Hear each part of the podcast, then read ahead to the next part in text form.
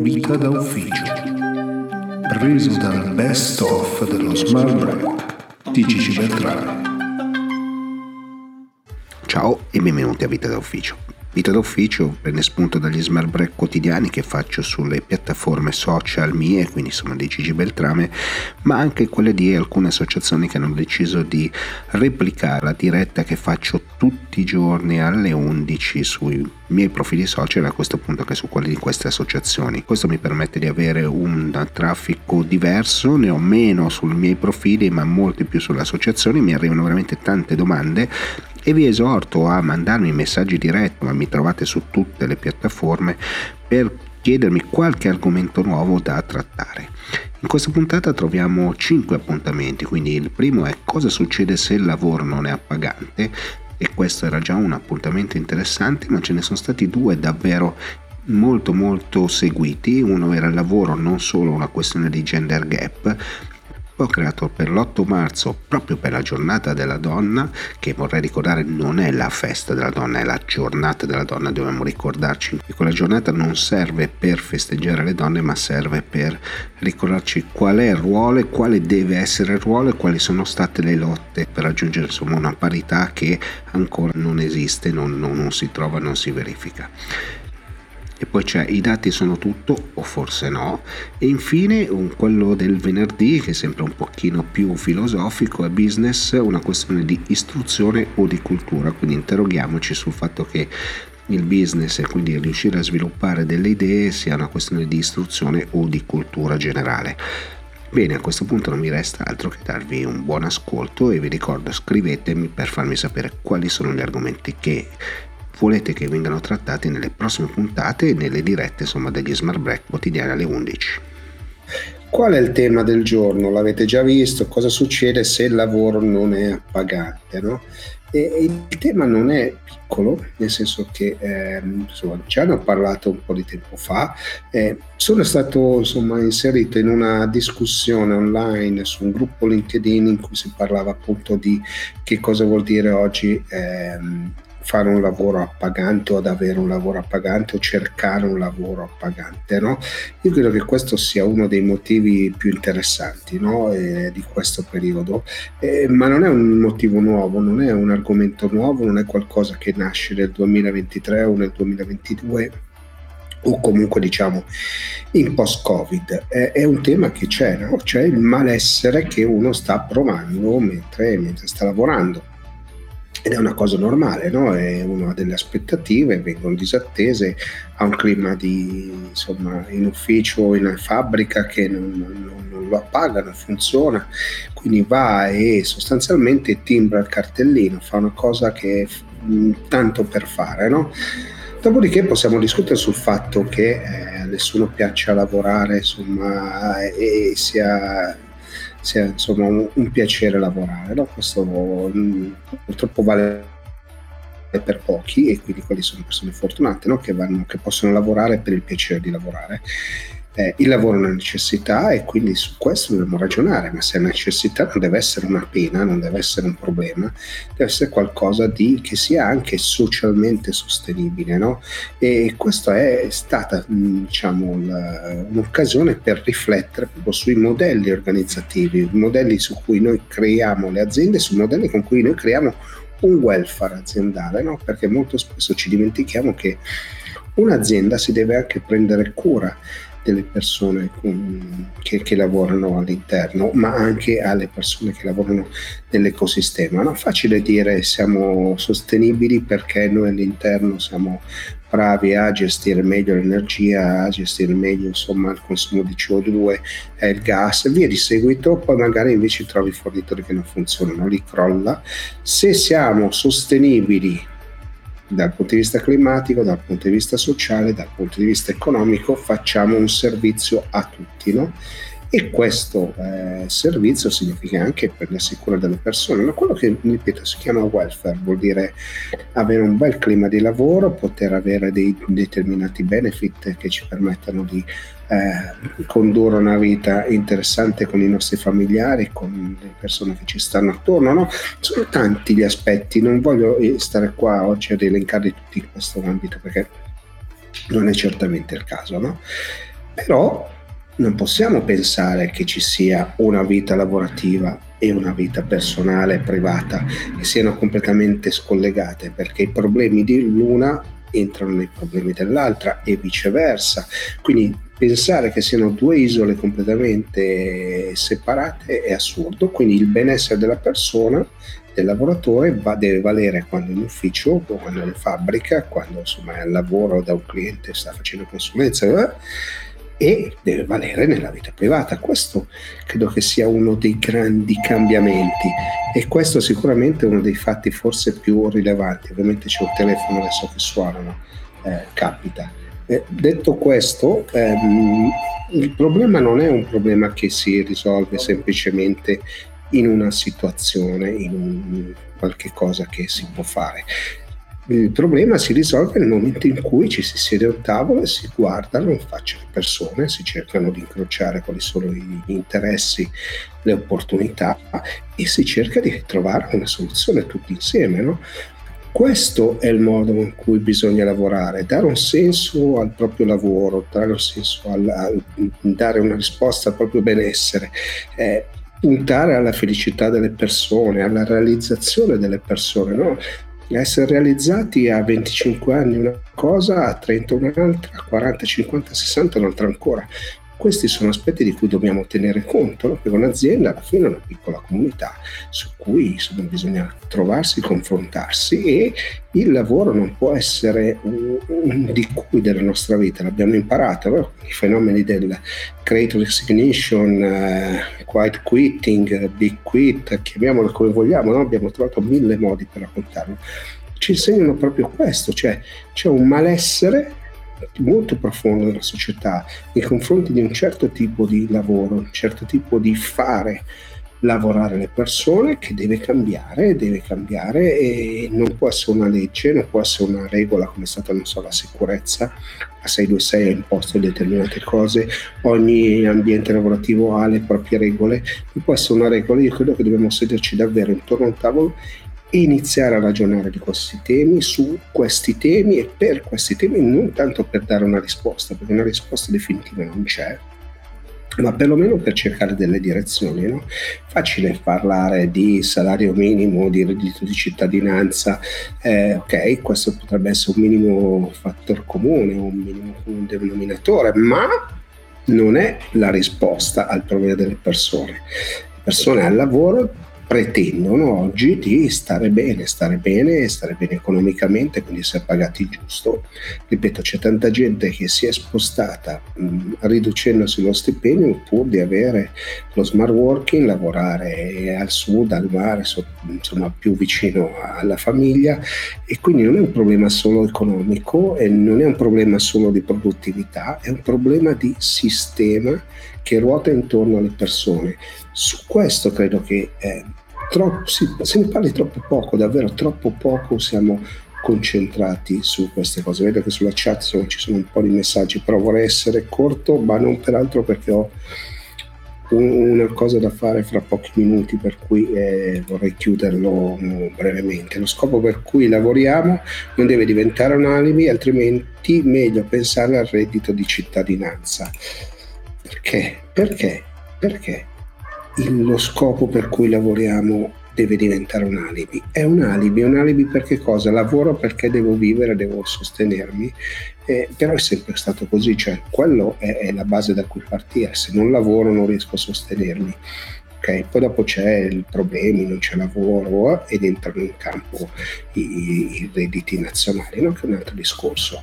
Io sto parlando di un tema che, che, non dice che lo scopo deve essere un alibi, lo scopo deve essere qualcosa che ti possa riempire la vita, che non necessariamente è il lavoro dei tuoi sogni, ok? Non necessariamente tu puoi fare il lavoro dei tuoi sogni, ma puoi essere motivato per fare quel lavoro e dare il meglio di te in quel, in quel lavoro, in quelle cose che stai facendo.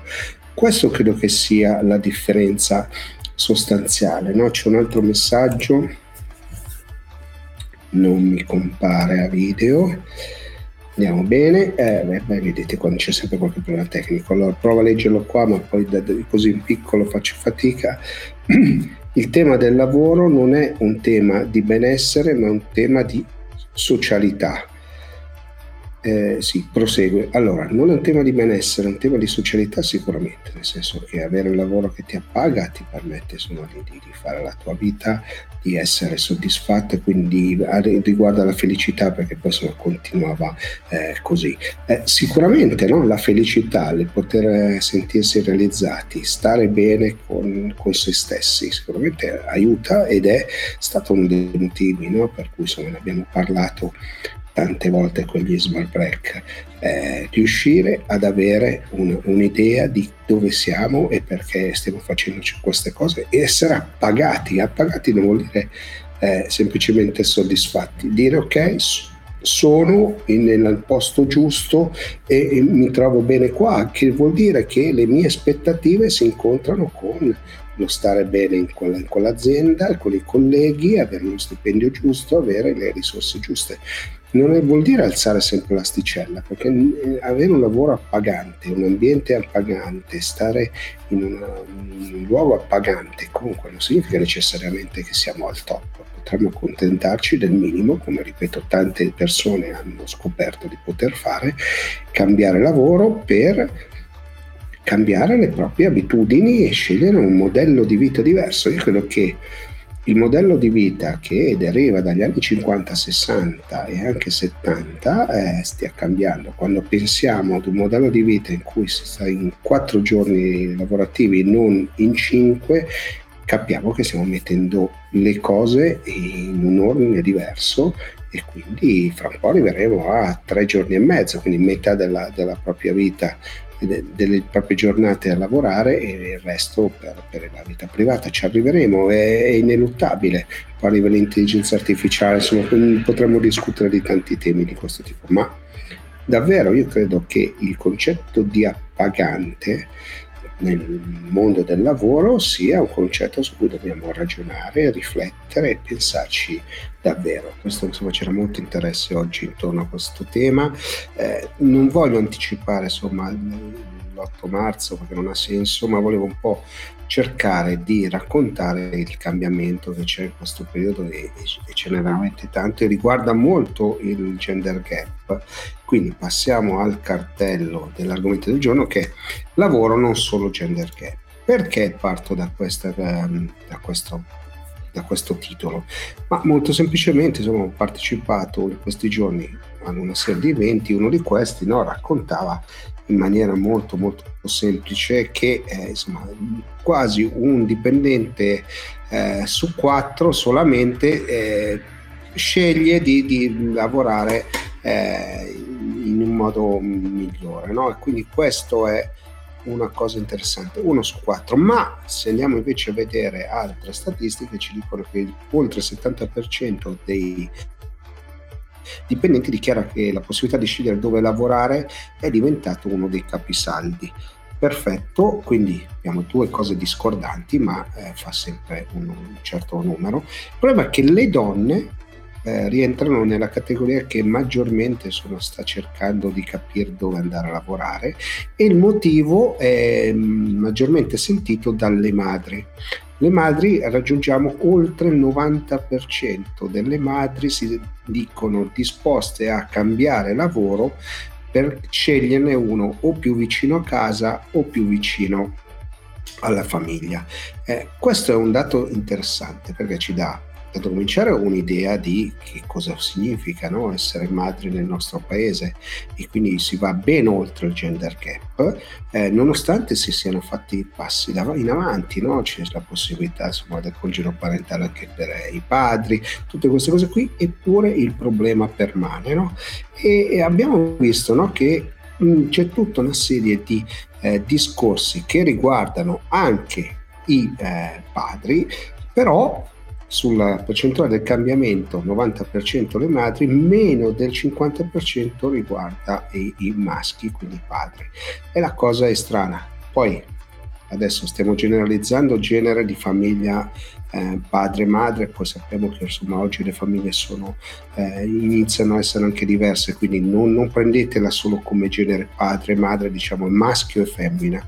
Eh, quindi qua c'è già un gender gap importante, proprio relativo alle eh, disponibilità delle persone, questo secondo me fa mm, ci deve far riflettere perché è un tema importante. No? Se questi dati quindi qui abbiamo un gender gap relativo alla genitorialità, stavo già impappinandomi.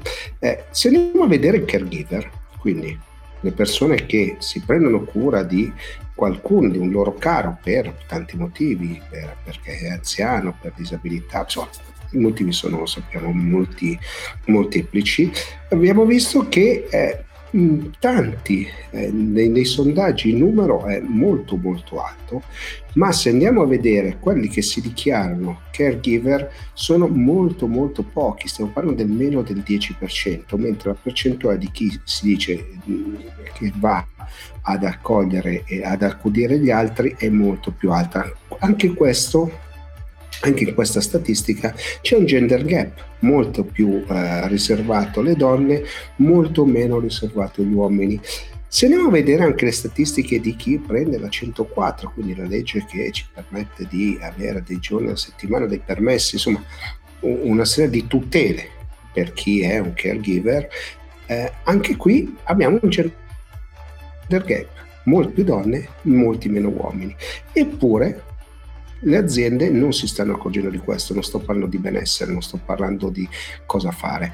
Ti sto dicendo che le aziende non si stanno accorgendo di questa cosa e quindi non sfruttano queste competenze nuove, perché è vero che un caregiver, un genitore ruba del tempo magari all'azienda, tra virgolette, ma si occupa di altro, ma magari occupa meglio il tempo in cui lavora, per cui, è impiegato nelle cose che fa, ma al tempo stesso tutte le statistiche in tutto il mondo ci dicono che i genitori, i caregiver, hanno delle skills, soft skills superiori, maggiori, no? quindi la capacità di iniziativa, saper essere attenti, saper innovare perché vanno a cercare delle eh, soluzioni migliori, delle soluzioni nuove, eh, affinano l'attenzione a tutto ciò che è a contorno no? e ovviamente un genitore, un caregiver, ha una gestione dello stress sicuramente migliore di, di, degli altri. No? Questo ce lo dicono tutte le statistiche, tutte le indagini, tutti gli studi in tutto il mondo. Eppure, ora le aziende non se ne accorgono. Non solo non se ne accorgono, ma queste persone, e qui arriviamo al gender gap del lavoro, molto spesso vengono penalizzate in azienda, quindi non possono fare carriera perché? perché magari qualcuno fa part time, perché magari insomma c'era quell'evento e tu non ti sei presentato perché avevi, avevi il permesso con la 104, avevi il permesso per il figlio che stava male, vale per i maschi, vale per le femmine. Non c'è quindi nessuna forma di tutela. Le grandi aziende sono attente a questo, le piccole e medie ripeto anche le medio-grandi, fanno molta fatica a gestire questa cosa. Siamo ancora nel vecchio, nel secolo scorso, forse addirittura quello precedente. La donna o comunque chi si occupa di, degli altri, quindi che siano figli, che siano altri problemi, quindi anziani, eh, non vengono considerati e vengono quasi lasciati al margine del lavoro e questo è un tema importante, quindi quando vi raccontavo dicevo abbiamo un problema di gender gap, quindi sicuramente non abbiamo abbastanza donne nei consigli di amministrazione, non abbiamo abbastanza donne manager, non abbiamo una parità di nulla, ok? Di nulla. Lo diciamo a parole come facciamo tanto greenwashing parlando di sostenibilità ambientale, la stessa cosa avviene sul mondo del lavoro che non dico che discrimina, perché una, sarebbe una, una osservazione sbagliata, ma sicuramente non si prende cura delle persone e non si rende conto che certi lavoratori che sembrano apparentemente più distaccati sono molto più focalizzati sul produrre risultati perché? perché hanno queste soft skill e hanno una gestione del tempo migliore, una gestione dello stress migliore e per assurdo vengono accantonati le, le, le donne che fanno figli quindi si assentano dal lavoro, fanno più fatica a ritornare a fare carriera. E quindi è il motivo per cui tante manager fanno figli molto in là nel tempo, no? perché prima fanno carriera, sviluppano le proprie capacità e quindi la propria personalità, giustamente per realizzarsi, e poi eh, sostanzialmente si ferma lì la, la, la, crescita perché? perché poi fanno dei figli e, oppure insomma non, non, non, vanno oltre ed è un gender gap importante questo ripeto e riguarda maschi e riguarda femmine Abbiamo fatto tanto, ci siamo mossi tanto, abbiamo fatto veramente tanto anche a livello di leggi, ci sono tante associazioni che se ne occupano, ma il tema, il tema è veramente enorme. Vedo che ci sono parecchi messaggi, mi, mi gratto la testa adesso riuscire, ero concentrato sul mio discorso, quindi non ho guardato quello che stava arrivando. Quindi grazie eh, perché mi avete veramente sotterrato di messaggi. Prenderò primi due, eh, così ve lo dico. Essere genitore è una soft skill importantissima e sottovalutatissima, bravo. Eh, non è solo una soft skill intesa come capacità, è un insieme di soft skill e questo secondo me l'attenzione, la capacità di gestire il tempo e lo stress, solo queste tre valgono una fortuna per le aziende e molto spesso insomma, le aziende non valutano e non prendono in considerazione nel modo giusto. La 104 ha permesso di far emergere il problema dei caregiver ma la percentuale femminile è ancora troppo alta. Anche questa è una cosa eh, stranissima. Io peraltro essendo un caregiver eh, non, non, non, riesco ad avere una percezione reale, però è sempre così, cioè sembra che nella nostra società sia sempre la donna a occuparsi di certe cose e, e non, non capisco veramente perché. Però io sono figlio unico, quindi non posso avere un'alternativa. Il fatto che una madre debba mettere i propri desideri al secondo posto perché le aziende non sono strutturate per accettare una nuova condizione pur con la tecnologia è imbarazzante assolutamente vero, cioè pur nel momento in cui lo Stato riconosce per i genitori di ragazzi sotto insomma, le medie la possibilità di fare smart working, le aziende fanno molta resistenza. Noi ho parlato tantissimo di smart working in tutto questo periodo. Questo è un tema importante, quindi eh, la tecnologia è, è, ci permette di avere a disposizione dei, di, di, degli strumenti che ci permettono di lavorare in modo diverso, ad essere comunque efficienti. Ricordiamoci che durante il lockdown eh, gli uffici andavano avanti pur essendo tutti chiusi e le aziende hanno, hanno, hanno, lavorato e tutto quanto ha funzionato, quindi si può fare e dimenticarselo non è un bel segnale. Il well-being, eh, ultima, eh, perché eh, poi dopo insomma, vedo che stanno aumentando. Il well-being è ancora una disciplina, chiamiamola così, poco conosciuta nelle aziende. In Italia praticamente inesistente nelle PMI. Sì, non si va a guardare il benessere delle persone, non si va a guardare che cosa stanno facendo. Io negli smart break ne, ne, racconto tante, tante volte. C'è questo tema, no? cioè non, non si va a guardare il benessere, non si va a vedere che cosa fanno le persone, non si va a capire che cosa fanno le persone. Ripeto, il gender gap è un problema eh, culturale eh, e come abbiamo visto i dati ce lo dicono chiaramente, no? cioè se un, poche persone, poche donne eh, possono fare carriera dopo che hanno fatto hanno avuto dei figli, insomma è, è, un concetto sbagliato e i caregiver è un altro concetto sbagliato perché sono più donne e più uomini. Questi sono problemi importanti perché, ripeto, le soft skill che vengono maturate da queste persone sono estremamente rilevanti e sono rilevanti per le aziende di qualsiasi dimensione. Mi beccate già oggi stanco alle 11 del mattino per questa pausa, ma non volevo perderla. Eh, con qualcuno insomma ci siamo visti probabilmente perché ho visto che ci sono già dei commenti nelle varie piattaforme nella tavola rotonda che ho moderato insomma, fino adesso sei storie di, di, di, donne nello STEM che hanno portato davvero tanto tanto valore a, a, all'economia, al sistema e al modo con cui noi ragioniamo no? e quindi niente, questo mi fa molto piacere parto subito con l'argomento del giorno quindi sì, la giornata della donna serve ancora. Tra parentesi ho messo quel purtroppo, no? ma serve ancora perché e oggi facendo appunto questa tavola rotonda mi sono reso conto che non è una questione di capacità, non è una questione di opportunità, è proprio una questione di voglia di conquistarsi qualcosa e questo è un problema. Cioè se oggi nell'8 marzo 2023 io mi riferisco principalmente allo STEM, quindi a tutte le discipline, diciamo, matematiche, tecnologiche, di scienze, insomma, eh, le donne devono ancora conquistarsi uno spazio, eh, vuol dire che mh, mm, non funziona, non funziona bene perché poi giustamente stamattina proprio mi snocciolavano i dati di quanti sono le iscritte, con che voti escono e poi non le troviamo no? nelle posizioni apicali quando si cercano programmatori, era un altro esempio che ci facevano oggi, quasi mai vengono assunte delle ragazze. Questa è una cosa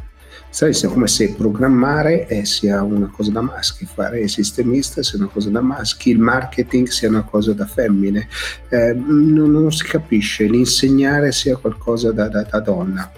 Non si capisce questo, questo problema che abbiamo in questa società siamo nel 2023, non possiamo ragionare ancora come il, il, secolo scorso o addirittura come quello precedente. Se lo facciamo stiamo commettendo un gravissimo errore e questo insomma mh, mi pare piuttosto evidente. No?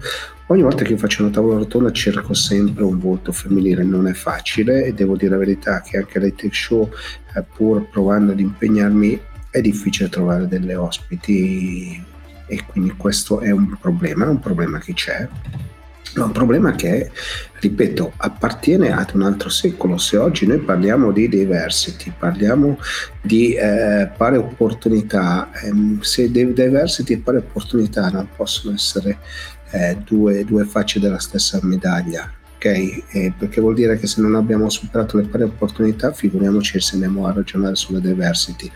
Questo è un problema, stiamo ancora parlando di, di, di, di differenze di genere, stiamo parlando di differenze di opportunità, ma allora le differenze ci sono.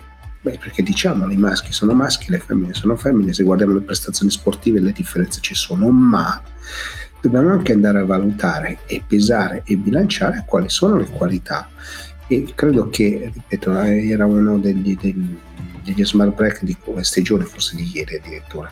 No, ne raccontavo che eh, essere genitore, per esempio, è una soft skill importante, no? perché si imparano certe cose. Essere donna si hanno delle soft skill eh, diverse rispetto ad un maschio che molto probabilmente insomma pensa molto di più allo sport e, e, e, e a come conquistare le ragazze, no? magari le ragazze sono più concentrate su altro. Eh, di, siamo diversi e se non abbiamo capito che tra persone diverse possiamo non solo collaborare e lavorare meglio, ma possiamo anche creare valore, generare valore, non ci siamo. Se una donna è discriminata perché si è appena sposata e quindi il possibile datore di lavoro pensa adesso questa si mette incinta e se ne sta a casa, non andiamo da nessuna parte, non abbiamo capito niente, non abbiamo capito niente di quale sarà la società del futuro. Questa era la società del passato, non la società del futuro. E insomma, dobbiamo iniziare a ragionare davvero in modo diverso. Quindi benvenuta la giornata mondiale della donna, benvenuto che se ne parli, non si deve rimanere solo su questa giornata. No? Qui avevo preso una schermata del, di, un, insomma, di, uno speciale del Sole 24 ore, no? le scelte delle donne, il lavoro resta un grande tradimento per la questione femminile in Italia. Guardate che è un problema serio, se noi parliamo di cambiamento e siamo ancora qui a dire che il lavoro resta il grande tradimento per la questione femminile in Italia, abbiamo un problema, ma abbiamo un problema serio, ripeto, non, non, non ha senso, dobbiamo pensare alle attitudini, alle capacità, indipendentemente dal sesso. Io ripeto, ho delle nipoti straordinarie che hanno delle teste grosse così e, e me ne vanto, cioè non, è, non, non, può essere un problema, ho solo figli maschi, ma non mi sembra che vivano questo problema. Eh, dobbiamo capire che le nuove generazioni sono, stanno crescendo in un modo diverso e il mondo del lavoro si deve adeguare. Davvero pensare che una persona sia discriminata in quanto donna, in quanto voglia occuparsi dei figli per una parte della propria vita quindi dedica meno tempo al lavoro, quindi sceglie il part time quello che vuole, è una stupidata. Ma perché? Perché questa persona comunque ha delle capacità, ha delle competenze, ha delle esperienze, ha delle cose che può insegnare in più, in più riesce a gestire quella parte di tempo per fare altro e vi assicuro è una cosa incredibile questa cosa, quello che vediamo, quello che succede è una cosa che non ha veramente senso veramente eh, al di là poi se qualcuno mi scrive tra i tanti messaggi c'è, c'era Guido che mi scrive no? più programmatrici donne Guardate che eh, sembra una stupidata, ma non si trovano e quando io vado a fare qualche tavola rotonda no, riesco a portare magari nella tecnologia qualche, qualche donna è molto preparata, molto attenta, ma attenta anche a sfumature che eh, molto probabilmente i maschi che tendenzialmente, ma anche qui sto generalizzando, sono più superficiali. Cioè guardate che è un cambio di passo, se non riusciamo a capire che le cose devono lavorare e funzionare insieme, non ci siamo. Quando parliamo dei diversity e non siamo ancora, non abbiamo raggiunto le pari opportunità tra maschi e femmine, capite che andiamo fuori, fuori proprio, de, ma fuori, non fuori contesto, fuori dal mondo. Allora ci sono dei messaggi per cui volevo farlo anche un po' breve oggi. Il discorso lavoro, opportunità, posizione è ancora qualcosa di incredibile da affrontare. Noi abbiamo provato ad assumere donne, diamo smart working, buono stipendio, ma non se ne trovano. Eh, allora, bella questa domanda perché è un tema di selezione. Allora, parlando con una grande azienda insomma, che, che, che seleziona persone, talenti per, per le aziende, quindi insomma fa, fa questo, questo di mestiere, no? mi raccontavano che molto spesso eh, le donne sono più schizzinose dei maschi nel cercare lavoro, devi fare più strada, devi prendere la macchina, può essere una verità, eh, io non lo discuto, ma anche questo è un tema e abbiamo provato a parlarne con loro in un, in un altro evento, no? Tema perché? Perché noi discriminiamo, tra virgolette, cioè la società discrimina le donne al volante? Inutile che andiamo sui detti. Eh, siamo ancora dietro, indietro e siamo ancora dietro a queste cose che non siamo riusciti a portare ad un buon livello. Ripeto, eh, parlando con loro mi sono accorto di, di, di tanti aspetti. Eh, qui c'è un altro commento, la possibilità di scendere in campo, dimostrare quanto si vale il problema. Sarai mamma e quindi passi in secondo piano, che tristezza. Allora, andarsi a cercare le opportunità vale per i maschi, vale per le femmine. Le femmine fanno, hanno questo gap di fatica in più, me lo dicono tutti e ce lo dicono tutti i sondaggi. Detto questo, quelle che ce la fanno, e quindi quelle che riescono a mettersi in mostra, a dimostrare cosa sono capaci di fare, eh, beh, fanno la differenza. Quindi anche questo, ripeto, ci deve aiutare a ragionare e a superare quel tema di pari opportunità, perché è, è vero che è una tristezza, è vero che non si danno eh, le stesse opportunità ai maschi e femmine, ma ormai io dico che le aziende devono, devono adeguarsi, il mondo del lavoro si deve adeguare, sicuramente la società al di fuori delle aziende, degli uffici, delle fabbriche si è adeguata. Quindi eh, anche questo è un altro passaggio epocale e lo raccontavo stamattina. Fuori dall'ambiente lavorativo non solo ci sono le pari opportunità, ma non c'è più quella discriminante no? eh, maschio-femmina o genitore 1, genitore 2, Stiamo, sono stati superati questi concetti, quindi dobbiamo riuscire a portarci a casa qualcosa anche eh, in questo modo. Altro, altra altro commento, dis- capite che sono stanchissimo già adesso, eh, nelle discipline STEM le donne sono poche, ringrazio per quella tavola rotonda in cui mi hai fatto riflettere, eravamo tutte femmine, eravamo tutte brave, ragazze si può. E questo credo che sia eh, l'elemento, dobbiamo cercare di fare qualcosa che sia ispirante, che, che possa essere funzionale e che possa essere in tanti modi eh, davvero efficace per quello che si fa. Eh, adesso poi c'è anche chi mi scrive, no? ho lavorato in un'azienda con 90, adesso proviamo il su ci provo, ah, ha funzionato bene, perché non sempre poi, poi, i messaggi che mi entrano da quella parte arrivano, ho lavorato in azienda dove c'è il 90% di nomi, i maschietti erano in stra minoranza, per cui non vedo questa grande discussione in merito. Ti dico di più, super donna al lavoro anche famiglia, zero discriminazione. Grazie Guido per, per il contributo. È, è, così, cioè a me è capitato in tante redazioni, per esempio, di avere a che fare con tante donne. E qual è il problema? Hanno una sensibilità diversa? Mm, è un arricchimento, non è qualcosa di negativo. Ripeto, eh, è, è, difficile ragionare su queste cose, ma eh, davvero se uno non prova e non capisce, non si rende conto che la società è cambiata, beh, è difficile insomma per ragionare. E il pink power è un sogno, ce la facciamo solo se, di fa- se dimostriamo di farci un mazzo molto più dei maschi.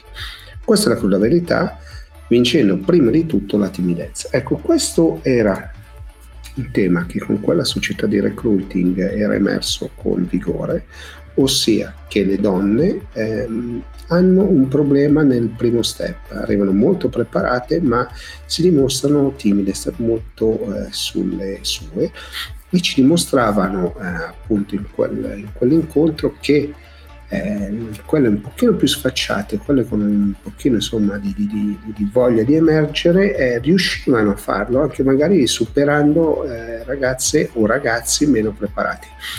Questo è un altro aspetto su cui potremmo ragionare, non è il caso oggi, ripeto, oggi dobbiamo riconoscere e riflettere sul perché al lavoro le donne non hanno le stesse opportunità dei maschi, ripeto, questo era l'articolo del, del, Sole 24 ore, la scelta delle donne, il lavoro resta il grande tradimento per la questione femminile in Italia. L'argomento del giorno è i dati sono tutto o forse no.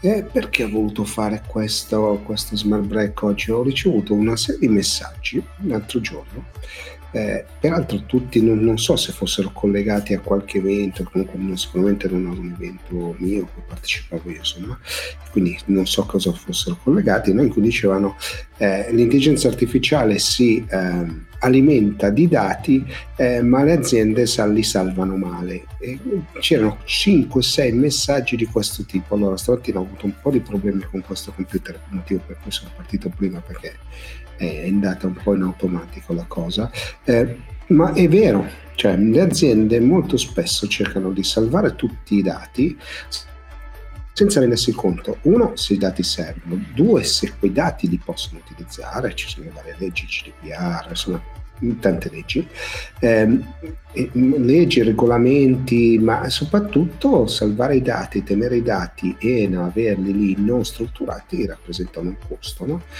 In tutto ciò, in tutto ciò abbiamo un, un altro problema che secondo me troppo spesso è, è, è, trascurato. Cosa ce ne facciamo i dati? Ci permettono di eh, avere delle, della disponibilità di informazioni che possiamo tradurre in qualche cosa che ci permette di prendere meglio le decisioni, perché questo è il problema, non ci sono altri problemi. Abbiamo i dati, abbiamo i dati, possiamo capire cosa possiamo fare con questi dati, ma siamo in grado di tradurre questi dati in informazioni e da queste informazioni siamo capaci di andare ad avere del, de, de, tutta una serie di elementi che ci permettono di prendere decisioni migliori. Il miglioramento insomma, della trasformazione digitale da, da, dal primo foglio di calcolo, quindi da prima di Excel, da Lotus, in avanti, no? Eh, ci ha permesso che cosa? Di catalogare delle informazioni, avere dei dati, farli emergere e riuscire quindi a prendere delle decisioni, a capire meglio comunque le situazioni, avere delle informazioni diciamo eh, precise e puntuali. No? Se noi continuiamo a far crescere questa quantità di dati e la finiamo poi all'interno di un'intelligenza artificiale, quindi che va, rielabora, ma l'intelligenza l'intelligenza artificiale fa, è un modello sostanzialmente matematico, statistico, quindi fa emergere de- delle informazioni che sono statistiche, cioè quelle che rientrano nella maggior parte dei casi, no? e facciamo un servizio alle, alle nostre aziende, ci permette di prendere delle decisioni migliori. Allora, la risposta è molto semplice, nella maggior parte dei casi sì, perché ovviamente si genera una gaussiana e quindi nel, nella parte più ampia della campana ci permette di prendere delle le decisioni migliori, no? Molto semplice, ma gli estremi quanto contano? È una gaussiana che parte da molto in basso o parte da molto in alto? Se non sappiamo questo, le informazioni che infiliamo all'interno dell'intelligenza artificiale eh, potrebbero non darci il risultato giusto perché magari sì prendiamo la campana ma non sappiamo né l'ampiezza né l'altezza delle, delle, delle due parti laterali no? quindi questo cosa mi porta a dire per quello dicevo che i dati non sono tutto? Eh, se noi non abbiamo consapevolezza dei dati se i dati sono spazzatura, se i dati non sono aggregati, eh, messi nel loro posto, ordinati, eh, catalogati, eh, non, non, servono, non servono a nulla. E in più avere quei dati memorizzati ci può portare vabbè, dei costi di memorizzazione, questo è chiaro, dei costi di trasporto, perché molto spesso li trasferiamo su un cloud, da un cloud all'altro per fare delle operazioni, ma se c'è quel detto, no? garbage in, garbage out, quindi eh, spazzatura in ingresso, spazzatura in uscita, eh, non servono a niente. Avere una politica dei dati corretta e coerente con i, quelli che sono i risultati aziendali, quello che noi ci aspettiamo, quello che stiamo andando a cercare all'interno delle nostre informazioni dell'azienda, ci permettono ovviamente di raggiungere un, uh, dei risultati migliori, dei risultati di business, sì, magari di risultati di revenue, può essere, ma sicuramente del, facciamo funzionare meglio le cose. No? Quando noi parliamo di dati, molto spesso ci dimentichiamo di una base, una base molto molto semplice. Che cos'è un dato e che cos'è un'informazione? E, e davvero, quando diciamo ok, io memorizzo tutte le, eh, le fatture, ok? Le, forma- le fatture non contengono un dato, ne contengono tanti. Codice fiscale, le, le cifre, i tipi di lavorazione. Non è un'informazione il, okay, la ricevuta, non è il foglio, un'informazione, sono tante informazioni, tante informazioni, qualcuna è sensibile, qualcuna no, quindi possiamo estrapolarla, randomizzarla in qualche maniera, insomma renderla eh, fruibile per fare delle ricerche magari senza andare a vedere di chi, di chi era la fattura, no? chiaro che la puoi andare a riconoscere, però il sistema per randomizzare queste cose è molto semplice, basta cambiare qualche cifra, qualche elemento e possiamo fare dei calcoli che un'intelligenza artificiale può utilizzare. Quanto i dati che memorizziamo sono, uh, contengono dei metadata, quindi dei dati che ci permettono di andare a ricostruire quell'informazione, come è stata presa, in quale data e via di seguito. Ci sono tanti aspetti che sono legati al mondo dei dati, ma tantissimi aspetti. E, ed è una scienza, una scienza che peraltro non è una scienza esatta, ma che sta alla base dell'alimentare l'intelligenza artificiale. Quindi quando noi diamo delle informazioni ad un software di intelligenza artificiale che prende e rielabora i nostri dati, se noi glieli diamo preparati correttamente, la cosa funziona. Quindi quelle informazioni, quei dati che ci estrapola quel, quel cruscotto ci permette di prendere delle decisioni più o meno più o meno centrate. Se noi i dati li chiediamo all'intelligenza artificiale, non entrare big data e, e, e quant'altro, insomma, deep, deep, eh, insomma tutto, tutto, ciò che riguarda, insomma, non voglio entrare nei termini tecnici, sto cercando di trovare delle parole, dei, dei sinonimi. Tutto ciò che noi diamo a, questo, a questa intelligenza artificiale, a questi algoritmi che creano a loro volta con machine learning altri algoritmi che si basano su quei dati. Se quei dati non sono coerenti e non sono formattati, quindi messi in, una in un modo che sia facilmente intellegibile da, da, da una macchina, non facciamo del bene alla, alla, nostra azienda, ma ripeto, nel marketing tanti, tanti, tanti stanno facendo questo errore. Tantissimi, per esempio, stanno estrapolando costantemente dati di vendite, dati di ricerca di mercato, cercano di incrociarli, ma se non sono coerenti, ovviamente, quindi non sono sullo stesso piano, ma sono su piani diversi, ci sono dei punti di incontro, ma non avremo risultato sperato, avremo un, un risultato statisticamente magari coerente, perché? Perché ripeto, le macchine, il machine learning, l'intelligenza artificiale è sostanzialmente matematica e statistica applicata, troveremo qualcosa di coerente, ma dovremo essere poi bravi a riuscire a interpretarlo. Quindi lì il fattore umano ancora fa la differenza. il dato in sé non è nulla, se io so quanto, che temperatura c'è fuori, non è un dato interessante. Sì, mi dice ci sono 13 gradi, 15, non lo so quante ce ne siano oggi, la giornata di sole qua a Milano, ma il dato è, ma stamattina alle 7 che, che temperatura c'era, ieri sera alle 10 che temperatura c'era, allora ho dei dati che mi permettono di avere delle informazioni e mi aiutano a capire come vestirmi, perché in questo momento potrei uscire in camicia, magari stasera, però se sto fuori fino alle 10 stasera, forse un giubbotto, un cappello mi serve. Il dato sono i gradi, l'informazione sono una serie di dati che mi permettono di, di tracciare un percorso e quindi avere un'idea di, che, di quello che accade. Eh, troppo, troppo spesso, ripeto, eh, ci, stiamo, ci dimentichiamo di questo e, e, e non, non, è, non, è, facile. Allora, ci sono qualche messaggio. Eh, allora, qualcuno ok non posso, non posso eh, ovviamente fa- fare pubblicità in questo caso perché visto che eh, insomma ci sono qualche esperto di dati che insomma fa racconta ovviamente quello che sta facendo con la sua azienda quindi questi, questi dati non li posso non li posso inviare posso magari invece mettere questo messaggio forse non lo carica se forse arriva, ok. Ho seguito intensamente un po' fa sui dati perché non c'è educazione sui dati sul loro utilizzo solo per mancanza di cultura. Allora, da un lato abbiamo la mancanza di cultura tutto ciò che è digitale, quindi eh, normalità, il digitale eh, anche io che insomma ci sguazzo non è che posso sapere tutto, e c'è una mancanza di cultura, ma c'è soprattutto una mancanza, vabbè, di talenti che sappiano utilizzare i dati, quindi li vadano a cercare, li, li, li possano governare, ma c'è soprattutto una mancanza all'interno delle medie e piccole aziende, le grandi aziende ce l'hanno, di saper gestire questi dati. Allora, ehm, visto che c'erano tanti messaggi no, di piattaforme o insomma di soluzioni che raccontano eh, come, com- come, gestire questi dati, insomma, eh, poi col Data Management eh, Summit eh, a maggio con eh, Michele, insomma, eh, parleremo anche di questo.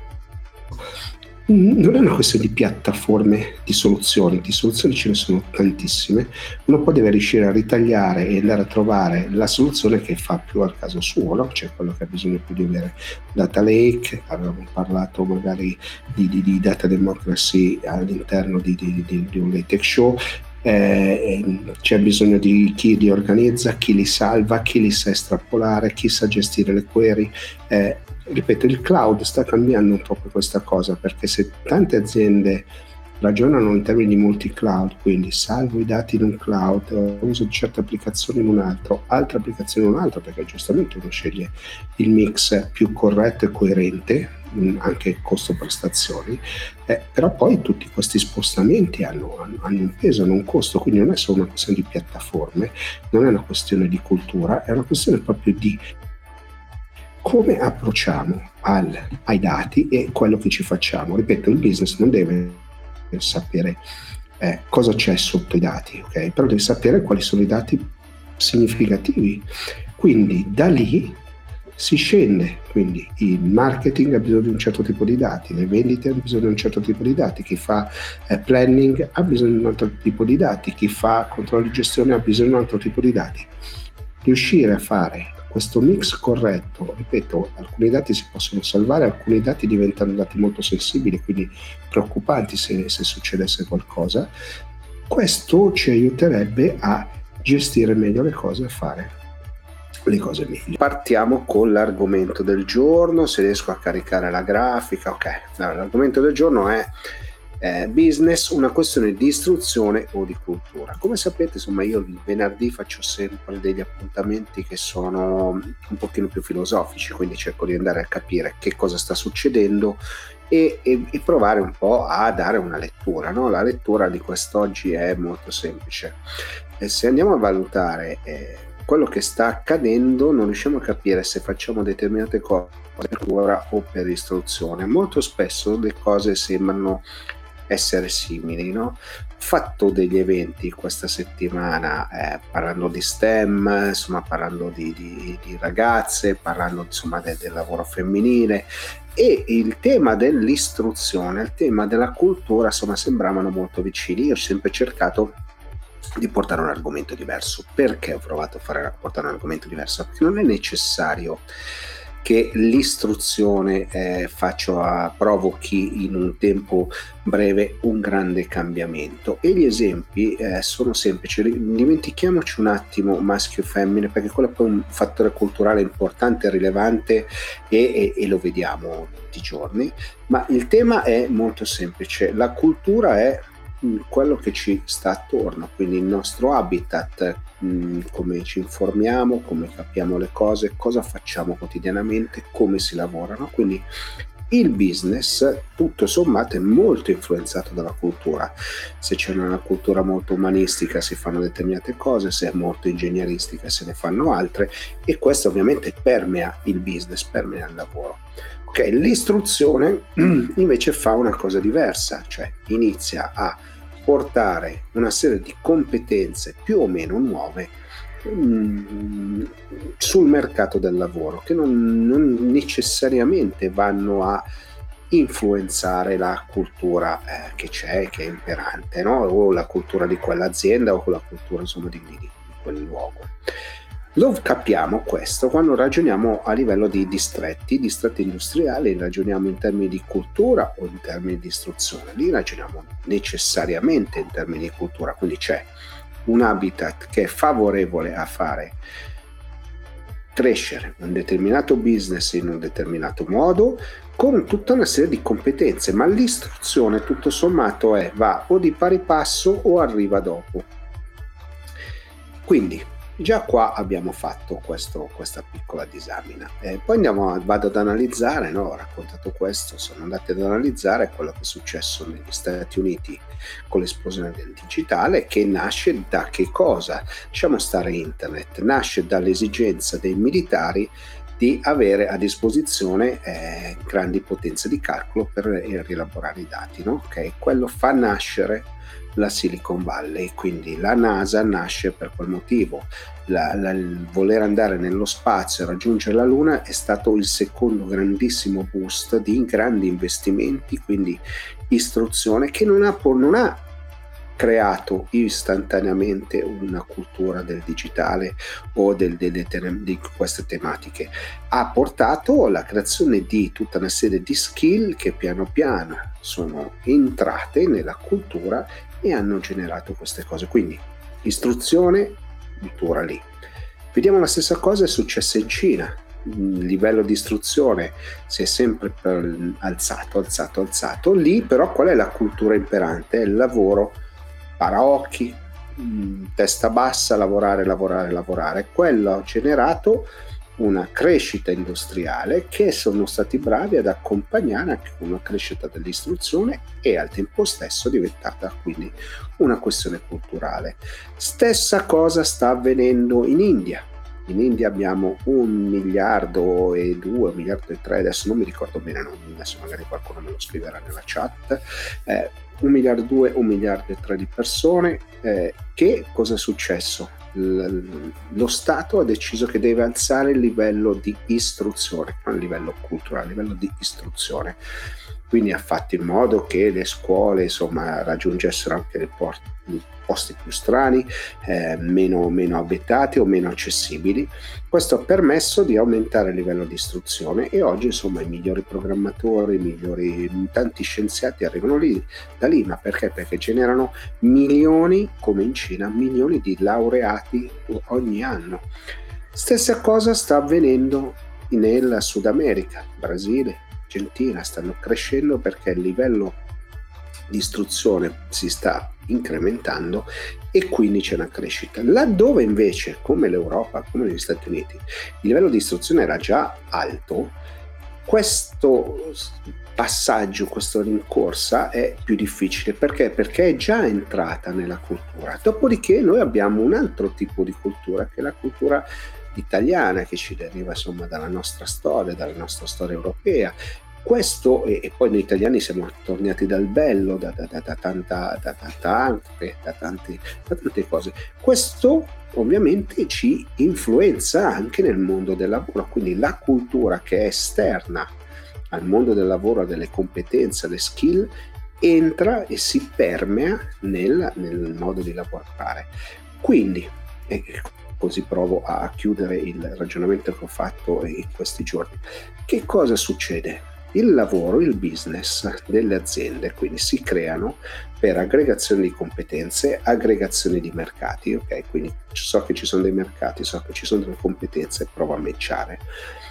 Le eccellenze dove nascono? Da, nascono quando questa interpolazione se ne aggiunge un'altra che è quella del fare le cose bene, fare le cose meglio, fare le cose con un valore aggiunto. Lì si crea valore, valore aggiunto crea valore, maggior valore aggiunto, maggior valore. Non è, caso che, non è un caso che l'Italia la Francia, eh, ma è anche una parte insomma, del Regno Unito, abbiano i maggiori stilisti, no? quindi il lusso si è molto, molto in parte, insomma, in gran larga parte in mano a brand che arrivano da queste zone. Perché? Perché c'è tutta una cultura, una competenza e si sono formate delle skills che possono lavorare su questo, i distretti insomma della pelle, i distretti dei tessuti, la capacità insomma manuale, la sartoria, cioè c'è tutta una serie di competenze che ti portano a quello, vale con la gioielleria, vale insomma con l'accessoristica, vale con tante cose, vale con la micromeccanica, no? per cui andiamo sull'ingegneria pura. Intelligenza applicata, quindi cultura, competenza, istruzione, si matchano con la creatività che è l'altro aspetto, quello che ci circonda. Questo fa la differenza. Quindi quando ho parlato e insomma sono stato ripreso più volte su, su questo tema, no? che il, problema delle donne, allora già io sono partito male contestando il fatto che si chiami festa della donna, non giornata della donna, perché festa dire che festeggiamo la donna e la dimentichiamo lì come la festa del papà, la festa dei nonni giornata e vuol dire anche una cosa di sensibilizzazione. Quindi già io direi di andare a cambiare proprio questo tema. Ok, che cosa succede? Perché le donne oggi hanno maggiori possibilità e sebbene siano ancora poche rispetto a quelle che dovrebbero essere? Perché? Perché c'è un tema culturale e c'è un tema di istruzione. Nelle facoltà STEM le ragazze faticano a emergono, ma faticano a entrare non sono interessate a questo perché? Perché culturalmente sono poco portate a questo tipo di, di mestiere. E lì la cultura entra in gioco pesantemente, la cultura della, del, della nostra popolazione, della popolazione europea, perché non è solo un problema italiano, è dura da, da, da, da, cambiare, quindi il livello di istruzione, riuscire a capire queste materie, riuscire a farle amare, a farle comprendere e non che siano una rottura di scatole, permettono di entrare e coinvolgere la cultura e a quel punto si sposteranno anche le ragazze verso lo STEM, verso le facoltà STEM, verso gli istituti tecnici. Altrimenti è difficile, è difficile. Io ricordo benissimo, io ho fatto l'istituto tecnico, quindi ho ben presente pochissime ragazze, ho fatto l'università le ragazze ce n'erano un po' di più, ma sempre comunque una minima parte, veramente eh, basso questo numero. Ma perché? Perché culturalmente le ragazze vanno verso altre direzioni. È la cultura che cambierà questo. Negli Stati Uniti, ripeto, la Silicon Valley, questa cultura c'è, quindi c'è una fortissima cultura digitale, una spinta del digitale, sono tutti là e quindi non c'è una distinzione tra maschi e femmine, ok? Quindi non c'è questo tipo di distinzione, ma quanto ci hanno impiegato? 50 anni, 60 anni, tre generazioni, alla terza generazione questo problema non c'è più serve tempo, dobbiamo capire insomma come, come, fare e non è facile. Prendo spunto da questo messaggio, no? che il fattore culturale è determinante, eh, da LinkedIn. La nostra creatività, come hai detto, è determinata dal bello che ci circonda. L'istruzione può, più che un abilitatore, è un facilitatore, non basta. Allora, l'istruzione è necessaria. Senza le competenze non c'è eh, innovazione, se non c'è innovazione non c'è futuro. Quindi l'istruzione è fondamentale forse hai ragione tu, è, più un facilitatore, quindi ti permette di raggiungere certe cose. Adesso non so se sei un maschio o una femmina, quindi, eh, perché mi piacerebbe poi confrontarmi su questo. È un facilitatore, non è un abilitatore. Possiamo essere d'accordo su questo, cambia poco. È qualcosa che fa cambiare i meccanismi e ci permette di andare avanti, quindi sicuramente siamo, siamo molto d'accordo. La cultura del lavoro e della collaborazione ha inciso moltissimo per l'esplosione dell'Asia, l'istruzione sta facendo la differenza nei paesi emergenti come India e Sud America.